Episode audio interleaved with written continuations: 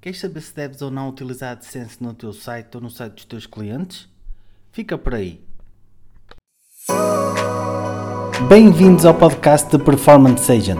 Meu nome é André Silva, trabalho há mais de 10 anos em marketing digital e criei este podcast com um único objetivo: partilhar informação relevante na área de marketing digital com foco em todo o ecossistema que envolve a sua performance.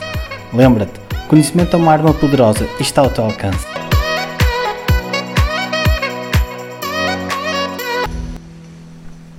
Bom dia, bem-vindos a mais um episódio do meu podcast. Hoje vamos falar um pouco da minha perspectiva relativamente à monetização do website com o Google AdSense. O Google AdSense é uma ferramenta criada pelo Google com o objetivo de exibir os seus anúncios uh, em sites de terceiros, vídeos do YouTube, blogs e entre outros. E em troca da instalação do código que permite isso, o que é que o Google faz? Google paga uma percentagem do CPC cobrado ao anunciante. É uma excelente forma de monetização de um website, apesar de não ser aquela forma de monetização que traz um revenue assim muito alto, porque estamos a falar uh, pagamento de cêntimos por clique e para monetizar um site com AdSense tínhamos que ter custos de CPMs muito baixos para uh, podermos temos de ter muito volume de tráfego para se poder monetizar com algo que muito tangível, digamos assim. E agora aqui a grande questão é: será que o teu site ou o teu cliente deve ser monetizado com AdSense? A resposta é claramente: depende. E depende de quê? Depende da área de negócio que nos focamos. Isto porque o AdSense tem o outro lado da moeda, que é, é uma porta aberta para a concorrência anunciar no nosso site. Se temos um website meramente informativo, em que na realidade não vendemos serviços nem vendemos produtos, é um ótimo meio de monetização. Agora, se por outro lado estivermos envolvidos num modelo de negócio comercial, seja ele de serviços ou de produtos, então, nesse caso, não devemos monetizar o site com AdSense. E passo a explicar aqui as razões. Eu, como criador de anúncios, a primeira coisa que vejo é se algum dos sites relevantes e existentes no universo da minha atuação comercial está monetizado. E se estiver monetizado com AdSense, a primeira coisa que faço é o quê? Segmentação para aquele placement.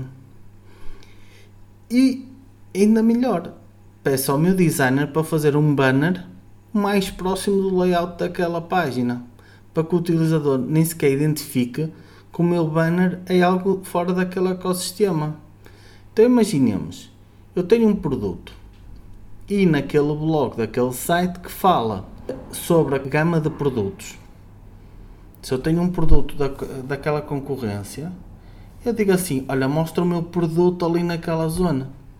Então a pessoa está a ler sobre uh, as vantagens e desvantagens da utilização daquele produto no blog de terceiros, não é? E depois chega ali àquela parte e vê lá o produto que lhe resolve a dor. O meu produto, não o produto daquele site. O que é que acontece? Quem tem aquele trabalho todo a convencer o cliente e depois chega lá um artista, como eu, por exemplo, e anuncia lá o meu produto. Ora, é maravilhoso, não é? Nós, com um esforço financeiro baixo, conseguimos colocar os produtos e serviços à venda em sites em que o utilizador está extremamente engajado e muito propenso a efetuar uma compra relacionada com aquele tema. Se eu vendesse produtos num e-commerce com AdSense, estaria claramente a abrir as portas para que a minha concorrência anunciasse na minha página os produtos deles. Percebem? Vou-vos só contar aqui uma, uma situação. Uma nutricionista com um blog muito conhecido monetizava o site com AdSense. A primeira coisa que eu disse a uma cliente minha na área da nutrição foi: mostra ali o teu banner. Estão a perceber? A nutricionista coloca lá as receitas todas bonitas, tudo direitinho. Para quê? Para as pessoas que leem aquelas receitas lhe recomendarem o serviço dela de consultas de nutrição. Ora, está a ler uma receita e nós colocamos lá um banner lindo, bonito, com estética da página para a minha cliente, a pessoa clica lá e nós temos consulta. Vem a porta que se abre quando se utiliza o AdSense indevidamente. Indevidamente, neste caso, isto não é indevidamente nada legal. Estamos a falar indevidamente a nível estratégico. Fica então aqui mais esta dica que seguramente vos pode evitar alguns dissabores. Muito obrigado por me acompanhar em mais um episódio. Espero que este tema vos tenha ajudado. Não se esqueçam de subscrever este podcast. Deixem os vossos comentários e, se possível, partilhem nas vossas redes sociais. Obrigado e vemo-nos no próximo episódio.